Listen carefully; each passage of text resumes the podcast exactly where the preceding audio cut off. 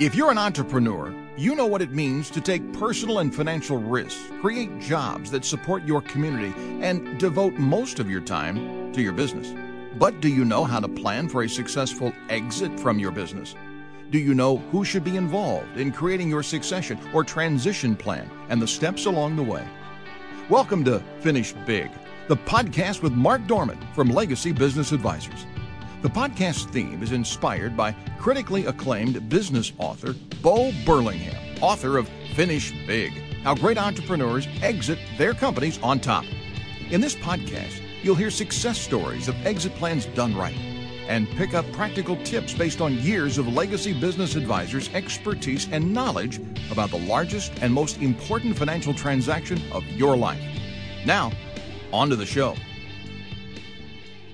Good day and welcome to the Finish Big podcast. I'm your host, Mark Dorman, and today I've got a special guest, Scott Duke, British Columbia, Canada, and I'm excited to have Scott on the show. Let me tell you a bit about Scott. Scott has founded uh, over 11 companies in the past 20 years. He's a lifetime entrepreneur. And in 2018, he and his partner scaled and sold their Canadian property management company to a very prominent private equity firm in the US. And after assisting dozens of business owners to transition their companies effectively, Scott then founded OpnRoad, which is headquartered in Revelstoke, Canada, uh, again, British Columbia. Growing the OpnRoad team provides uh, valuation, sell side advisory, and buy side advisory services for North American companies with between 2 and 25 million in revenue. Outside of working hours, Scott enjoys skiing, fr- riding fresh powder in the uh, BC uh, Vancouver marketplace, and catching waves off the California coast. Uh, Scott, you're the first Canadian guest we've had on Finish Big. Welcome to the show. Good to be here. Good to be the first Canadian too, Mark. Thanks for having me. Great, great. So Scott, let's uh, let's dig right into it. Uh, I want to really kind of divide this segment up into two spots. One, I'd like to learn a lot about how you built a uh, your Canadian property management company, the process that you went through in regard to selling it to private U.S. based private equity, challenges mm-hmm. you face, etc. And then I want to talk about OpnRoad and your uh, your experience on the exit and the buy and sell side. So, talk to us about uh, what was the name of your property management firm? Yeah, so we had a couple divisions. It was called Revelstoke Property Services, which is kind of the way you name something to target a geographic area that you live in. And then we had Revelstoke Vacation Rentals. So the vacation rental business was drove a lot more value. And we kind of like we're on the back of Airbnb growing and that kind of stuff. But everyone knows the vacation rental industry now. But as that scaled, so did we. Excellent, excellent. And uh, at your height, how large of a company was that? How many employees, etc.?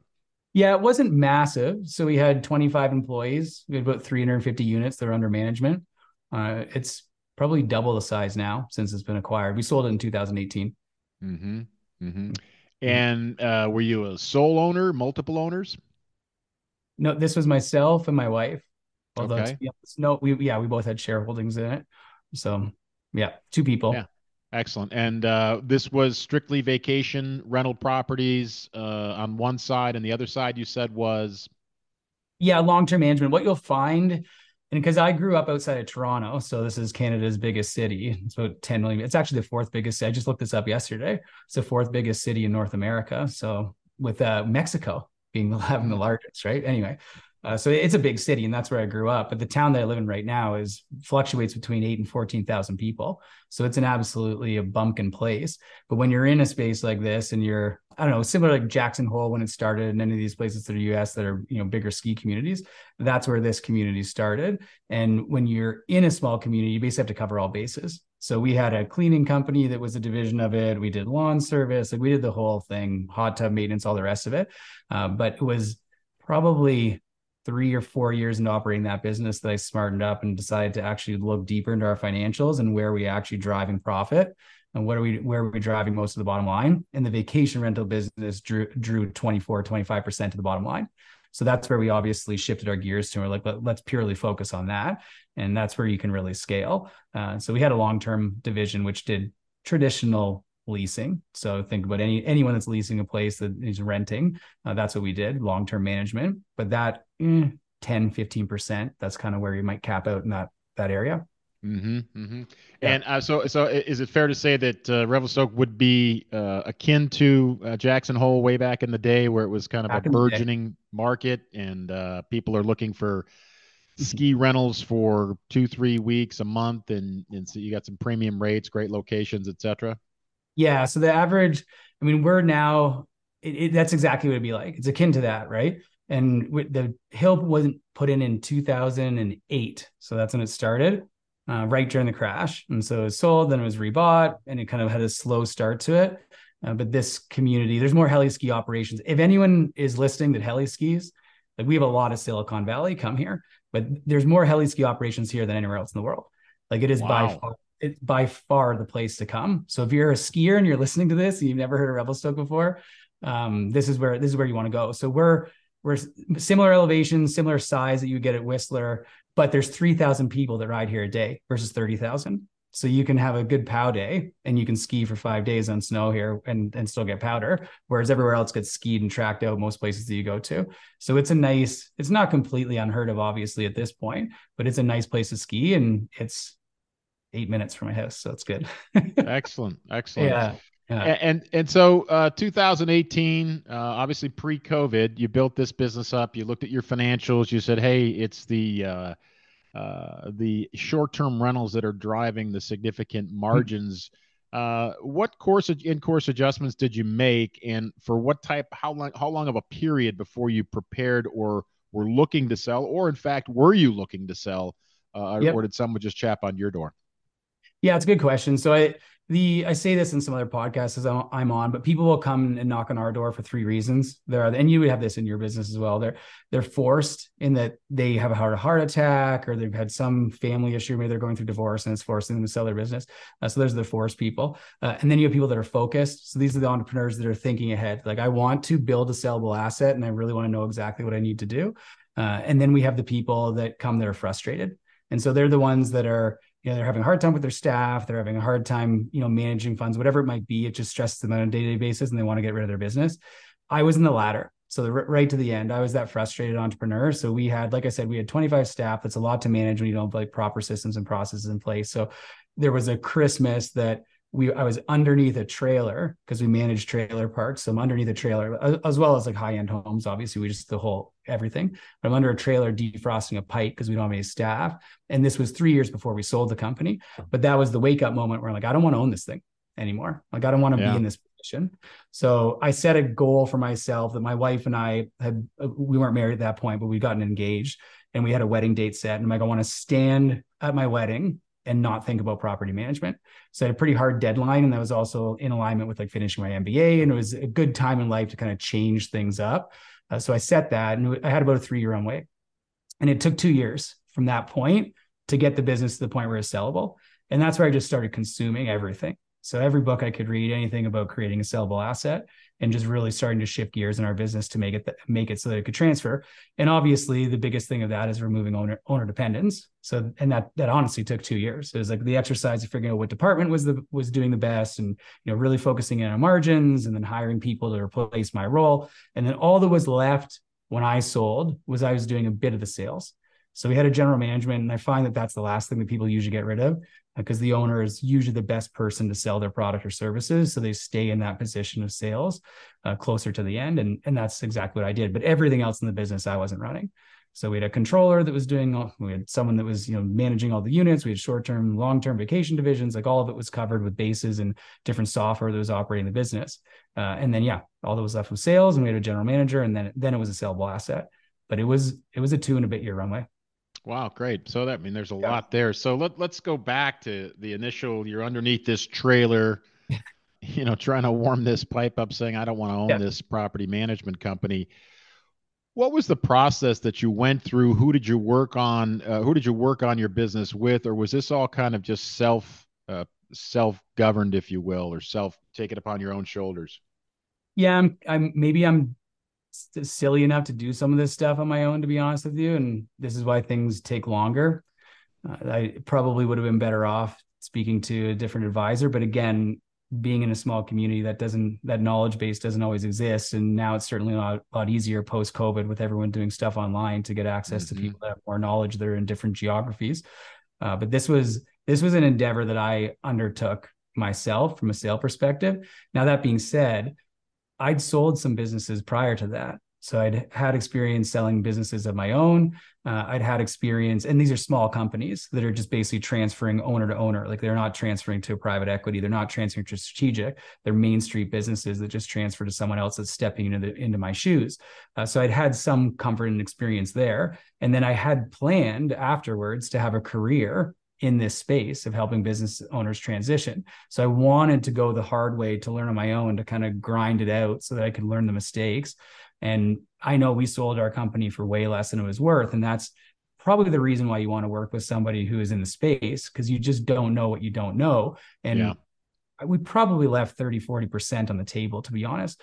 But it wasn't my goal to maximize value to that business. It was to have the story of selling it, sell to a strategic, and also, again, like I said, stand stand at the altar at the end of the day with my wife and not be thinking about property management. So those goals we achieved. Yeah, but no, I, I, I took that road alone and read a lot to get there. Yeah, yeah. Obviously, you, you've adapted some of the uh, more fundamental elements in exit preparedness that your your education, your self-taught education, uh, gave you. But mm-hmm. you went upon this search to maximize value, to decentralize your business, to de-risk your business, etc. What was the biggest challenge in there? Was it the owner dependency? Yeah, I would say so. The biggest challenge that any business, and especially the size that we were at, is usually owner dependency. That's that's the one that takes the longest. And the reason why it takes so long is because you need to learn how to you need to you need to become a leader. That's the actual reason why it takes long. I mean, there's certain tactical things that you need to do, obviously, like putting in systems, putting in processes, getting your SOPs, putting everything in the cloud, doing a better job of uh, actually having your accounting set up so you can have good reporting, putting in KPIs, like all of this stuff that we hear about. But the the stuff that's less tactical and more intangible, that takes a little bit more. It's like how do I how do I become a better leader? How do I, mm-hmm. I become more comfortable? actually mm-hmm. giving up the so-called power that I have to run my business and having someone else do it and watch them make the mistakes and let them learn. That takes a little bit of time. Putting the culture in place that was able to do that, that again, this is why it took two years, right? Like we, you know, we started running, we're running our business now off the EOS system, which you're probably aware of. oh yeah. Yeah. And so we run off that. Then we were running off Verne Harnish's stuff. And I really like his stuff as well, like the scaling up. So we were running off of that, but it's really transferring that knowledge to the staff so that the whole team can understand running a P&L, the whole team can understand where they make an impact in the business, where they're driving value so that they have the autonomy uh, and the control to actually be at the wheel sometimes, right? That is by far the hardest piece, I think. Yeah. Mm-hmm. So, I mean, you mentioned a couple of different systems there, EOS, uh, scaling up, etc. Mm-hmm. And you shared financials. It, it, were you also operating on an open book management uh, yeah. style? Yeah. And and did you see like paradigm shifts in the understanding of the business itself at that point in time? And and uh, be interested just professionally on your opinion as to how that transition in and of itself worked within your business. Yeah. So we probably started doing open book. Actually, I don't know if I ever ran that company, not open book. The company I ran before was a radio station. So I started that one from scratch and we grew this radio station and had a decent sized team. And then I transferred that to the board of directors and the executive director that was running at the time, he kept running it. And that was my first foray into like building something that was sellable and transferable. Uh, that that business did not run open book. That business twice I had to pull out of the trenches because it pretty much went bankrupt. And that's because mm-hmm. I gave power to a managing director to run the business, and then they proceeded to just run it into the ground. And that wasn't their fault. That was my fault. It was my fault because I never gave them the toolkit and the skills to understand how to manage the finances of business behind the scenes. And when I took my eyes off of it, it just started, it just cratered, right? So that one I learned the hard way with the radio station. And then this, the property management company, we always ran open book like right from the right from the get-go. The hard part when we started was actually getting clear books. Like it took three mm-hmm. years until i actually like my wife went and this is how most businesses start out when they're yeah, no question about it yeah. Husband and wife team right? And my wife she is not the personality type that should ever be doing books. And she was forced to do the books because she was the one that was available to do it. And it took three years for us to get solid books coming out of that business. And it was you know also a strain on our marriage and then we finally hired someone to do the controlling and be a controller. then then we really started moving forward because now you had open book policy and you all, you had data that was coming proactively and was coming every single month. And so the team can kind of hang their hat on it. I love open book like love love love it. It's you have to hang out there. It's higher risk you know you put it all on the line because everyone sees when you're up and everyone sees when you're down but everyone understands how it works so, yeah yeah and they and they understand to your point earlier the the direct impact that they make right Mm-hmm. So, so you, you were building this. Uh, you, went back two and a half years. You said, "Hey, I want to out of here. I don't want to be thinking about this as I'm standing at the altar." Did you list the business with an intermediary, or did you just seek a strategic buyer on your own? You said you left some money on the table. What was that process like for you? Yeah, I'll walk through that process, but I'll tell people where I really messed it up and because that can probably be some more value there. Uh, so that process at the time looked like listing on traditional listing sites, and that was it. So your BizBuySells, your businesses for sale.com, like that's basically where we put this business. Now, most of companies that are listed on those traditional listing sites, uh, the ones that people most commonly know, are usually smaller enterprises. They're kind of under the million dollar a year mark. If you're so, so that's what we did wrong. That's all. That's the only places that I put it. But at the time, that's all I knew. So that mm-hmm. you know, mm-hmm. you do what you know, right? Like now, of course, I know about a whole slew of other networks that are way more valuable. Like you have the Axial network, you have the Search Funder network. In Canada, we have the Village Wealth network. Like these are these are networks of higher net in, net worth individuals that are buying businesses that are a little bit larger, and the buyer databases on these networks are much more vast. You also have the, the private equity info you have pitchbook like you have all this stuff where you can get access to more valuable uh, people that are going to pay a little bit more for your for your company. I also didn't know at the time that property management companies and, and specifically vacation rental management companies are extremely sought after assets because they're difficult to build they build the brand and then once they command the marketplace it's like they you, you can pretty much keep everyone else at bay. Like we were by far the largest, and like the entrance that came into our space, we're managing like four or five units. It was nothing that was even going to be a risk to us, right? So we had a, a, severe competitive advantage by having you know our footprint in there first, and we were running forward harder than anybody. So I actually had an asset that was more valuable. So it would have been nice to get it in front of a, a broader group of buyers. And then now what we do for our clients is we'll usually have a database that we've created about 3,000 buyers that we could potentially go after. And that's sure. curated like two guys in the Philippines that work full time just doing that and aggregating that data. So then now we do a better job. But then that was the mistake that I made because I, I, yeah, I was inexperienced. Yeah, mm-hmm. yeah. Well, I mean, I can uh, I can uh, relate with those. Uh, it, had we done when we were younger what we do now, but like to your point earlier, I think it is, and, and I applaud you. I mean, you really need to go through the process to understand the value that it delivers uh, in mm-hmm. the exit planning space to existing business owners that have yet to be through an exit planning process. So, the whole thought of value maximization. Uh, and then one of the things I want to explore with you, Scott, is what about like, was there any emotional detachment? Or I actually had a business owner tell me last week, you know, I, I almost feel like if there's such a word of, of business postpartum, right? If I can sell my business and then yeah. you almost yeah. feel like, uh, okay, now what? And uh, in the book, Finish Big, uh, in chapter two, it's it's it, the, the title of the chapter is "If I'm not my business, then who am I?" Right?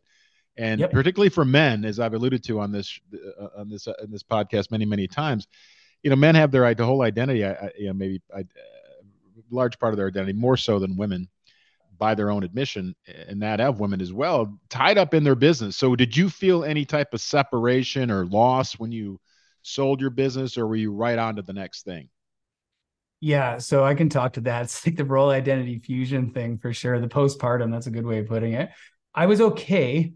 I, will walk listeners through it because it's kind of interesting. I was okay when this business transacted because I'd mentally prepared for it for two years. So I was, you know, knew it was coming. I had a company that I ran my 20s between 24 and 29 that was called Base Camp and it was a wakeboard facility. And that was my identity. It was everything of who I was. And I put, I, I don't know if I put more blood into a company than that company. It was just okay. Was, no, what, what kind of co- company was that again? So we built the myself and a couple business partners, we built the largest wakeboard facility in North America. And wakeboarding is like water skiing for those. That oh yeah, yeah, yeah, yeah, yeah. Our boys. Uh, a and so in it was a decent sized property. Like we had 300 acres and a whole bunch of different stuff going on there, no private lake. And when wakeboarding was really on the charge, which it's not anymore, uh, it's kind of passe as far as the sport goes. Like now people wake surf and they do foiling and all the rest of this stuff. But it really had a point where it was you know the category king of board of, of different water sports and so we kind of rode that wave building this business. That one, I had I had a huge role identity fusion. It was a, and I shut that company down because of different issues. But the main thing was owner dependence. Why that wasn't transferable. Uh, that one took me about four years to get over. And I actually had a fire. I moved across the country from the East Coast to the West Coast, and I had a fire when I got to the West Coast of all the things that I owned from that company to try and wow. purge myself of it. So if anyone's lived through that having having your business be the entire identity and trying to figure out how you break yourself free of that i've lived through that one. So the property management company i i was okay it's, with it's it. interesting scott. Let me just pause there for a second. Yeah. And uh, uh, uh, and, and our guest today is scott duke with OpnRoad. We're going to talk about OpnRoad here in a minute but i'm just want to just press you on that particular mm-hmm. comment there because you're such a young guy. May i ask what age you are I'm 42. Well, turning so 42. You're, 42, right but yet your whole identity was wrapped up in this business at a younger age, it, it, where you'd think maybe if you were in there for another 20, 30 years, you could see that perhaps. So obviously, mm-hmm. it became a big sense of your uh, your sense of self. And and four years, you said it took you to get over that. Four years. Yeah, I was a hot dog cart guy in between. I was like, I did roofing and signing. Like, I did all sorts of stuff. I did yeah, I mean, the entrepreneur journey is a really wandering one for sure, uh, and mine definitely. But that was that was a tough pill to swallow, getting rid of that company, and it just took me a long time to get over. Anyway, that's fine, but I was prepared for the next one, knowing like when I sell it, I need to. It was it was less of my identity. I made it less of my identity. I guess I was protecting of myself that I didn't want yeah. the business to be me. Mm-hmm. Yeah, no, I, I, can I can really relate to that, and I as as can many many of our clients because I almost got to you almost got to counsel them. This is how you're likely to feel. Oh no, no, I'm not going to feel that way. And then you know the, maybe they sell their business or they transition it and no one needs them anymore, and they're like, uh, I'm really really quite depressed, so to speak. Or as I mentioned, that postpartum. Yeah. I had one of my friends, uh, Michael Klein, who was on the show. I said that that's a good word for it because there's a, there is hmm. definitely a sense of loss, but. So let's move forward, Scott. Tell us about OpnRoad, and you took all these passion, the passion that you had for building a business, and you, you set out to build both a, si- uh, sell side and buy side and valuation firm. How is business at OpnRoad? How did you get started? And uh, tell us about your team there. Yeah. So the the purpose of this company and why we're running it is to bring a higher level of service to the what I call the lower lower middle market. So for those that are in the space, they understand that. So you have the middle market, and these are businesses that are kind of doing 50, 100 million plus in revenue. And the, you have the lower market, lower middle market, and these are businesses that are doing kind of like the 10 million plus, call it 20 million plus in revenue. Mm-hmm. Uh, so we're looking to service the businesses that are a little bit below that, and that's why I call it the lower lower middle market. And they're underserved because you have businesses that are being served by realtors that want to sell or they're business brokers and they help out. But the the the skill set maybe and the horsepower that they have in those brokerage firms will usually tap out around 2 million in revenue right? So there's this kind of spot where maybe people are a little bit underserviced that we've identified and, and that's where that's where we operate and that's where we're building our company to to service. And so on a day-to-day basis we're just helping people walk through that stage prepare for sale uh, get their their company ready to go to market introduce them to the strategic buyers and make sure that I call it opening the door to the private capital markets. Mm-hmm. So when you're selling your shares, and if you could go public, fine, you're going to go trade them on the public market, but we don't have that option. So we're trading them, trading them in the, in the private market that's an interesting place to trade shares. So we help prepare people for that, and then we actually take them through the process of uh, of selling their business. So that's that's what we do on a day to day basis. The team here, we've got a team of eight. We're slowly scaling. We're hiring right now. We'll be a team of nine here within the month, and everybody has their own little department here. So we're putting their market, like marketing team puts their marketing material together. The deal origination team will then like find the buyer. Uh, the, the, the we have some that just manage the deal after LOI. Uh, I'm doing a lot of the negotiation work and doing that client facing work right now, just because that's natural with the size of our company. And then we a lot of this business is data. A lot of the just figuring out, making sure that you have the right buyers that are coming to the table. So we have two team members that do that. Uh, and then we need someone that's doing ops, just managing the business, which we have someone that does that as well. Uh, and to speaking, actually, my my wife's an organizational psychologist, so she'll help owners with that role identity fusion, making sure they don't have that postpartum, kind of guiding them through that, and as well as their team, because you're talking about a massive change in when you change ownership at the top, right? Uh, so we have uh, some horsepower under the hood that can help with that as far as the team transition goes. So that's everything that we we do here kind of on a day-to-day basis but a lot of it starts with just valuation is it uh, is there any industry specializations that OpnRoad has or are you pretty much industry agnostic? We're we're industry agnostic if a company is at a certain size and it can be introduced to a strategic buyer uh, but we target 36 industries and we're very much more that white collar, blue collar, service based businesses. So you think white collar, it's architecture firms, engineering firms, HR recruitment firms. Uh, and then on the other side, it's traditional business service based businesses. So these might be painting companies, cleaning companies, uh, landscaping companies, excavation, that kind of thing. Mm-hmm.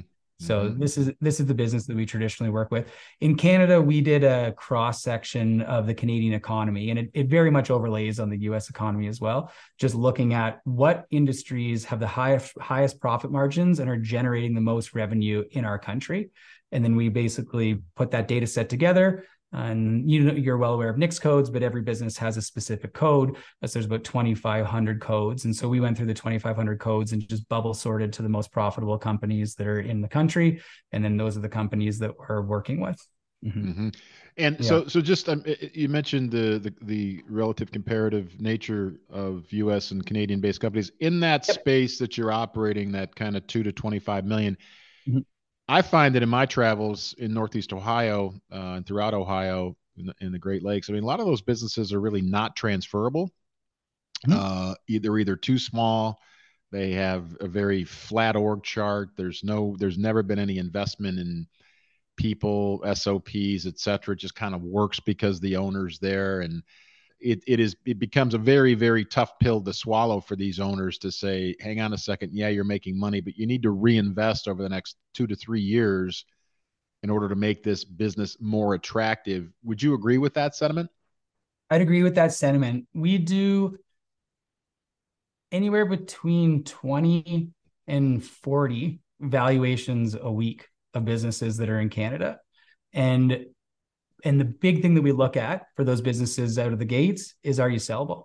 It's the first thing we look at. We go, okay, before we even talk about value, because if you're not sellable, you can't unlock the value. Like you aren't holding the key, so there's no, you're you can't open the lock, right? Uh, so we look at that. We just cross section, go, okay, you're sellable. And we do standard grading because it's really easy for people to understand. It's like, are you an A, are you B, are you C, are you a D? And then from there, we can have deeper conversation. And I would say it's about 50 50 about half of the businesses that we do valuation on are unsellable assets at current day. Doesn't mean that they aren't going to be sellable in the future. It just means there needs to be a little a little bit of work needs to be done. And I own those businesses. So it's all good. So I don't, you know, I don't come from on high telling people, "Oh, your business is sellable." It's like I I have owned lots of unsellable companies. Right. But now a tool that can just go and you can learn it instantly instead of taking my 10, 15 year wandering journey through multiple businesses that ended up not being transferable, they can just tell you right today. It's like, yep, you're not sellable, but it's A, B, C, and D. And then you can just fix these things and then you'll be sellable.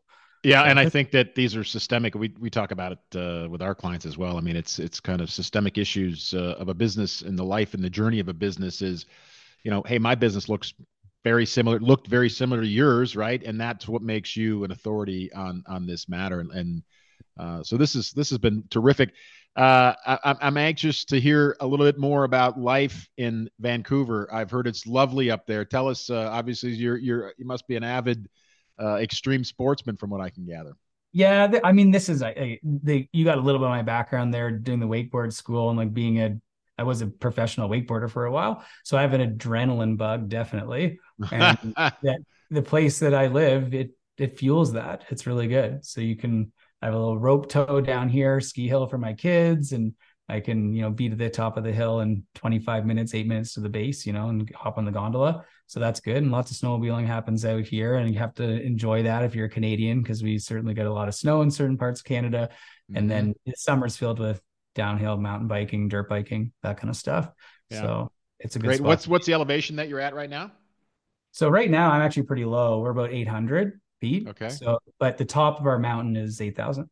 Wow, mm-hmm. great, great. Mm-hmm. I was just over in uh, Ireland uh, last week with my mom and dad, and uh, although the peaks aren't huge, five five thousand feet, they're straight from sea level, so they certainly are beautiful. So cool. But yeah. Scott, this has been wonderful. Great to meet you. Uh, I know we're uh, also have some shared friends with uh, the folks at uh, Capitalize and Succession mm-hmm. Plus. So uh, shout out to Craig West and and our friends over there. But uh, our guest today Uh, has been Scott Duke with OpnRoad in Vancouver, British Columbia, uh, in the outskirts, I should say. Uh, this has been Mark Dorman, your host of the Finish Big podcast. Ladies and gentlemen, have a great rest of your day. And here's to finishing big. Thank you. We hope you enjoyed listening to Finish Big, the podcast with Mark Dorman from Legacy Business Advisors. Click the follow button to be notified when new episodes are available. Learn more at legacybusinessadvisors.com or call 330 350 5410. Please be aware the information in these podcasts represent the views and opinions of our guests and do not necessarily represent the views or opinions of Legacy Business Advisors. The content is for informational and educational purposes only. The content is not intended to be a substitute for professional tax or legal advice. Always seek the advice of your legal or tax professional with any questions regarding your specific situation.